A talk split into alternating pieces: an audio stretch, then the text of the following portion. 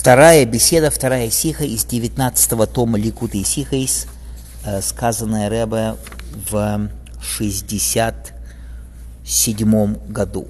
Рэб останавливается на предложении в нашей недельной, недельной главе о том, что у царя не должно быть слишком много лошадей, и э, если у него будет много лошадей, он вернет народ в Египет, чтобы купить лошади. И главная наша тема этой сихи, Рэб останавливается именно на запрете не возвращаться в Египет, именно из этого предложения, и не вернет он народ в Египет. Э, мы учим, да, ведь Всевышний сказал нам, не, вер, не возвращайтесь больше по этой дороге в Египет. Из этого мы учим Галоху, закон, что еврей не имеет права, еврею нельзя возвращаться и селиться в Египет. Именно запрет возвращаться, чтобы жить, чтобы селиться постоянно в Египте.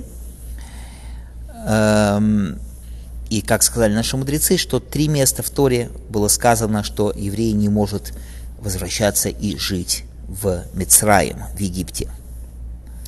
Рамбам в Яд Хазока, в Мишна Тора приводит этот закон, что еврей не имеет права жить в Египте.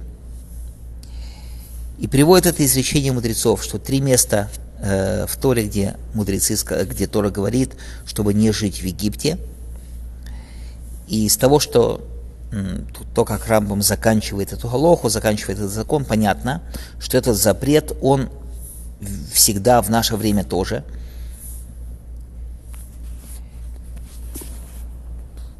Да, и поэтому из того, что понятно из Рамбама, что это запрет в наше время тоже, многие комментаторы э, пытаются исследовать, а как же сам Рамбам жил в Египте, и там было множество еврейских общин в Египте. А, и при этом нужно понять, в любом случае, это тема этой сихи другая. Это интересный вопрос, как Рамбам и еврейские общины могли там находиться. Конечно, они могли, но это другое исследование. В этой сихе Рэб останавливается на другом вопросе, что нужно понять. Эм, в связи с запретом возвращаться жить в Египет, есть еще другой запрет, похожий, связанный с Египтом. Есть запрет жениться с, на египтянине. Э, пишет об, об этом Рамбам следующее. То есть запрет, он о чем? Э, о том, чтобы жениться, понятно, на египтянине, который не еврей, нельзя, это понятно. Имеется в виду, что если египтянин Мицри принял еврейство, прошел Гиюр, то все равно просто еврей не может на нем э, жениться до третьего поколения – Хотя он вроде бы еврей, он может жениться на, на, на другом гере, но э, тем не менее на э, еврея до третьего поколения не может. И пишет Рамбам об этом следующее, что когда была война Санхерева, когда поднялся Санхерев из Вавилона, из Ашура, известно, что он бил-бил, перемешал все народы, перемешал один в другой и изгнал их с их мест на другие места. И те, кто сейчас живут в Мицраиме, в Египте – Верес Мисраим – это совсем другие люди и так далее. То есть, на самом деле, да, уже много-много тысячелетий никаких Мицри, никаких египтян в Египте нету. Это уже другие люди. То теперь, пишет Рамбам, все разрешено. Любой, который делает гиюр, может жениться и выходить замуж э, с евреем самого э, сразу. Мы не считаем, что этот э, не еврей, который, этот гер, который сделал гиюр, он э, происходит от, э, от Египта, и тогда нельзя было бы на нем жениться, мы так не говорим, потому что любой, который делает гиюр, мы считаем, что он сделал гиюр из большего числа неевреев, а абсолютное большинство неевреев это, конечно же, не Мицрим, не э, являются египтянами, поэтому любой принявший гиюр э, человек может сразу же жениться или выходить замуж за еврея, за еврейку. Так как в наше время – земля Египта – это совсем другие люди. Там живут совсем уже все другое. Почему же, спрашивают многие комментаторы вопрос, э, есть запрет возвращаться и жить в Египет? Если там уже другие люди, может быть, и жить там уже тоже можно. На первый взгляд, Рэба говорит во втором пункте своей беседы, можно было бы это ответить. И так действительно многие комментаторы и отвечают – что запрет пребывания и жизни в Египте не связан с людьми, которые там, не связан с египтянами, а связан со самой землей. А это не поменялось. Да? Люди другие, но земля та же. И это понятно из того, что э, говорит Рамбам в следующей галохе, в следующем законе, что пишет Рамбам так, что говорит Рамбам так, мне кажется, то есть Рамбаму кажется, что если захватит еврейский царь всю землю Египта, весь Эрец Мицраим, по приказу Бездина, что тогда весь Египет станет разрешенный для всего еврейского народа. И Тора запретила возвращаться туда просто отдельным евреям или жить там, когда это принадлежит э, просто другим народам, потому что дела этой земли более плохие и ужасные, чем все остальные земли – из этого понятно, что главное там именно эта земля плохая, и поэтому есть э, запрет именно жить в этой земле. Как есть примеры изречения мудрецов, да, о том, что есть такие места, где есть такие источники, есть такие места, которые э, растят именно тех, которые будут более развратны, то есть земля влияет на тех, кто там живет, и именно там, в Египте, наибольший разврат, поэтому туда нельзя Э, возвращаться, то есть это зависит не от людей, которых там, а именно от земли. Из этого также понятно причина закона, что только когда еврейский царь захватит землю Египта и по приказу Бездина, вот тогда можно там уже жить, Потому что тогда такое завоевание Египта, если это еврейский царь по приказу Бездина, по приказу Сангедрина, то это становится по еврейскому закону Эрец Исрол, еврейской землей, землей Израиля, по всем законам. И тогда понятно, что это уже не Египет, там можно жить. А пока нет, так это Египет, там жить нельзя.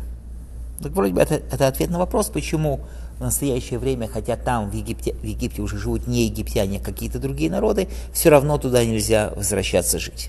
Однако Рэбе говорит, это все еще непонятно.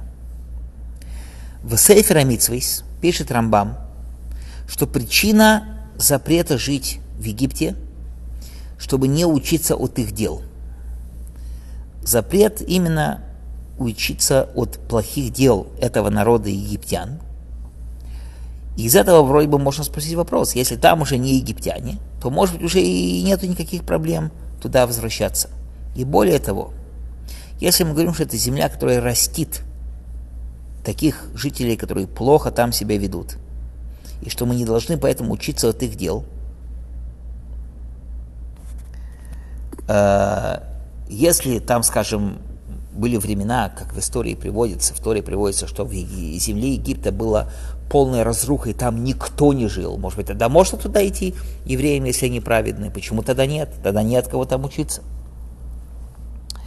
Э, все это нужно понять. Рэба продолжает в третьем пункте своей беседы, что запрет жениться на египтянах, да, тот запрет, который есть в Торе, который мы сказали сейчас, э, мы на это не обращаем внимания, потому что у нас уже не осталось настоящих изначальных египтян.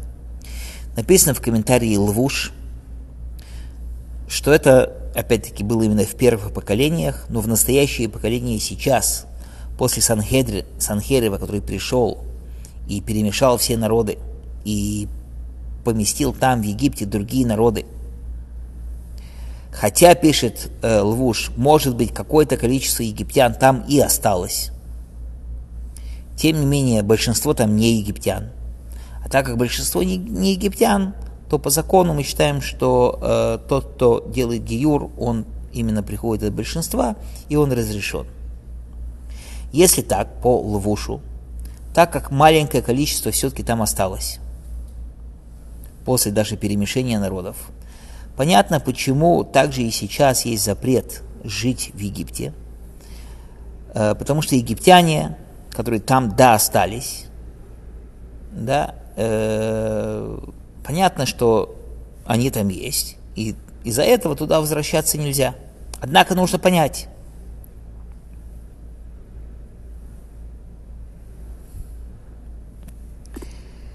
почему Рамбам пишет, и также приводит это Шулханорух, что э, тот, кто проходит гиюр в Египте, также и сейчас сразу он разрешен, Почему не, мы не опасаемся, что, может быть, он остался от того маленького количества египтян, которые там, да, остались?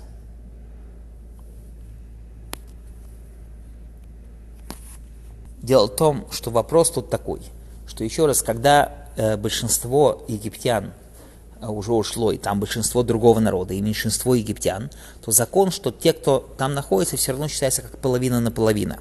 И поэтому прийти туда евреям нельзя – жить туда нельзя, потому что половина по закону там считается старых египтян. Хотя их меньше, но по, по закону половина там старых египтян. Когда же человек проходит гиюр, то он как бы уходит из своего дома. Написано, что тот, который выходит из собрания, то он выходит из большинства. То, что на месте стоит, но как половина на половину. Поэтому возвращаться туда нельзя. Но тот, кто выходит, он выходит из большинства. Но Рэбе говорит, это все равно не ответ, потому что тот, кто прошел Гиюр и остался жить в Египте, он вроде бы никуда не вышел. И тем не менее мы говорим, что можно сразу же на нем жениться. Оказалось бы, если он прошел Гиюр, и там осталось небольшое количество изначальных египтян, и он остался в Египте, то это половина на половину, и есть опасение, что он все-таки, да, египтянин, и почему же, непонятно, на нем жениться можно сразу. То есть все это нужно еще понять. И Рэб продолжает и говорит, что это мы поймем через предисловие следующего. Э, Рэбе продолжает это в четвертом пункте своей беседы, что Гемора говорит в трактате Евомейс, что идолопоклонник в настоящее время, говорит Гемора, который сделал кидушин, то есть как будто бы сделал хупу с еврейкой, мы да опасаемся, что может быть он из десяти колен. Так говорит Гемора, не означает, что такая галоха, но так говорит Гемора. Спрашивает на это Гемора вопрос, любой, который отделяется из большинства, отделяется, и понятно, что среди Гоем 10 колен это не, не большинство, это меньшинство, то почему же мы говорим, что э, тем не менее мы опасаемся? И говорит Гемора, это только ответ в таком месте, где они есть, где есть 10 колен, вот там мы, да, опасаемся.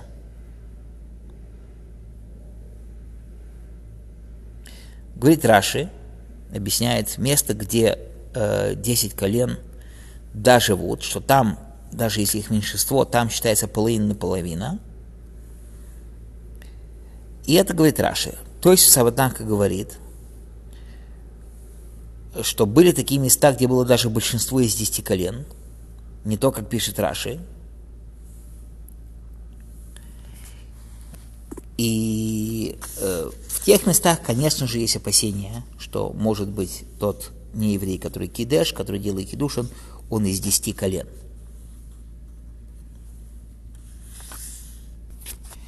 И как Раши приводит, что написано в что, все, что э, Всевышний куда их увел, Бехалаху бы Хибор, это те места, где они находятся. Да, и Раши говорит, поэтому половина на половину в тех местах, Э, где они есть. Половина на половину. То есть говорит, нет, это те места, какие, как, про которые говорит Тора, Халах и Хибур, где их э, живет даже большинство.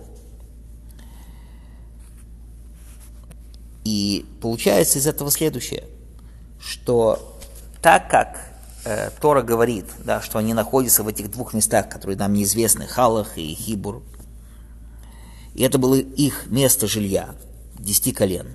Там их большинство.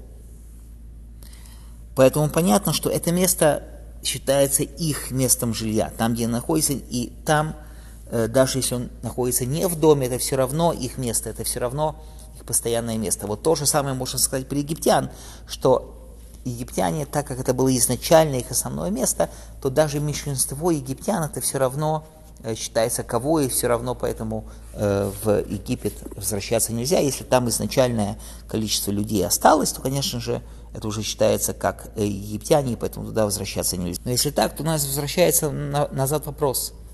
Если мы говорим, что хотя бы даже небольшое количество египтян в Египте осталось, то почему же любой э, гер, который принимает гиур сейчас в Египте, мы да говорим, что с ним можно жениться сразу же, почему мы не говорим, что он из половины, хотя там реально осталось всего лишь небольшое количество египтян, но почему мы не говорим, что он э, происходит из того небольшого количества, которое по закону считается как мехца, как на мехца, как половина на половину, и тогда мы будем, должны вроде бы опасаться, что он из изначальных египтян, на нем жениться тогда было бы нельзя, но реально мы так не говорим, реально мы видим, что закон, э, что э, можно жениться на любом гере, который принял Гиюр в Египте, и с другой стороны, тогда все равно остается закон, что туда, в Египет, нельзя возвращаться, и вроде бы этот закон, он сам себе противоречит. Должно быть либо, что на, на, на гере жениться нельзя э, из Египта, и тогда и возвращаться туда, туда нельзя, либо мы говорим, что на гере жениться можно, тогда там изначальных египтян нету, и тогда и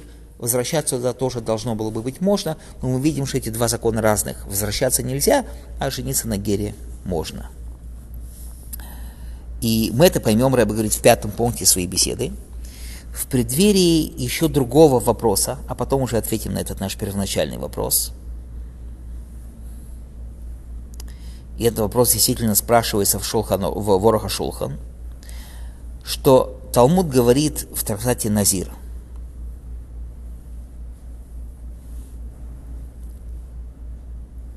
что женщина не считается, что она когда-то уходит, да, вот этот закон, что половина на половину, но тот, кто отходит, считается, он отходит от большинства. Женщина, написано, никогда не отходит, она всегда в доме, всегда считается как половина на половину.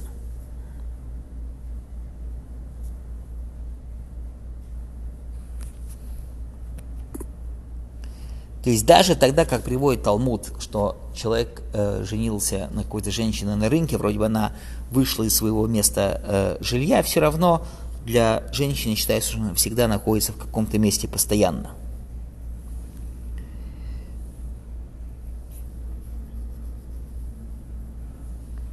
Если так, то всегда в любом случае э, мы говорим, э, да, что мы видим примеры, что человек, который вышел даже из своего места, все равно называется человек, который все равно находится в своем месте, тогда должна быть, по идее, большая проблема э, жениться на каком-то гере, который становится гером в Египте, потому что есть очень много причин сказать, что все-таки, если там изначально какие-то египтяне остались, то э, мы можем опасаться, что это изначально египтяне, но реально мы так не говорим, и почему же это так? Так объяснение во всем это Рыба говорит в шестом пункте своей беседы –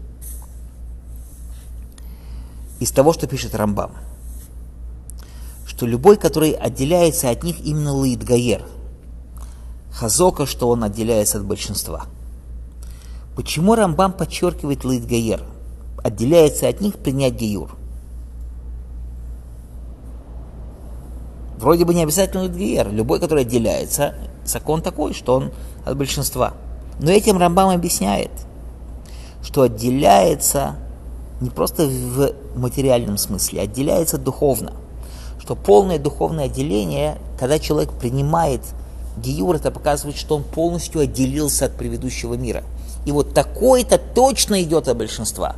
Просто человек, который идет в сторону, мы не говорим, что это от большинства. Поэтому поселиться там нельзя, потому что там, да, находится какое-то небольшое количество первоначальных египтян, и это достаточная причина, что э, считаются они как половина на половину, поэтому идти, жить туда нельзя.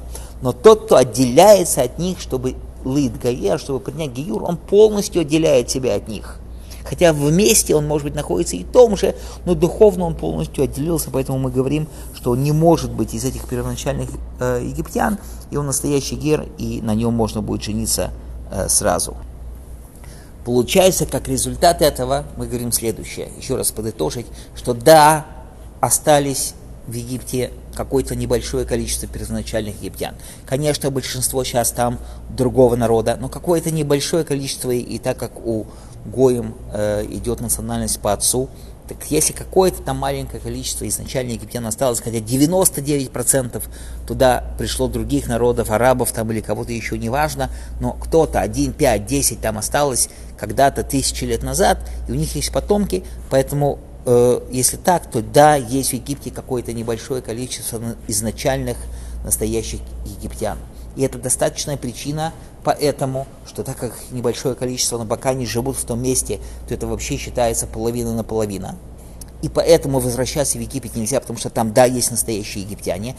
С другой стороны, тот из них, который будет принимать Гиюр, это точно не будет из этих египтян, это будет из каких-то других народов, поэтому с ним можно жениться сразу, потому что он пореш, он отделяется от них, тот, кто отделяется от них, отделяется от большинства, поэтому жениться можно на любом, так сказать, египтянине, который принял Гиюр, потому что это не изначально египтянин. И, наконец, Рэба заканчивает из всего этого когда мы поняли галактический ответ на этот вопрос, Рэба говорит в последнем э, седьмом пункте своей беседы потрясающий урок в нашей службе Всевышнему. Получается, что, что в Египте есть какое-то небольшое количество вот тех настоящих египтян, которые нас порабощали и от которых мы ушли с огромными чудесами, про которые Тора говорит, насколько ты видишь великие чудеса, которые Всевышний тебе сделал там, в Египте, потрясающие чудеса, если так слушайся Бога, служи Всевышнему. Это потрясающий дает нам урок и силу в работе Всевышнему. Что это не какая-то история. Это сейчас, сегодня есть реально те египтяне, с которыми были все эти чудеса, с которыми были все эти казни, и с которыми э, Всевышний для нас сделал все потрясающие чудеса выхода из Египта. И насколько же это должно придавать нам силы служить Всевышнему, слушать Творца, выполнять Его заповеди и давать такую энергию в нашей работе Всевышнему, чтобы уже наконец привести к окончательному выходу из Египта, который, так Бог, будет уже с моментальным, моментальным приходом Машиеха. До будущих встреч, дорогие друзья.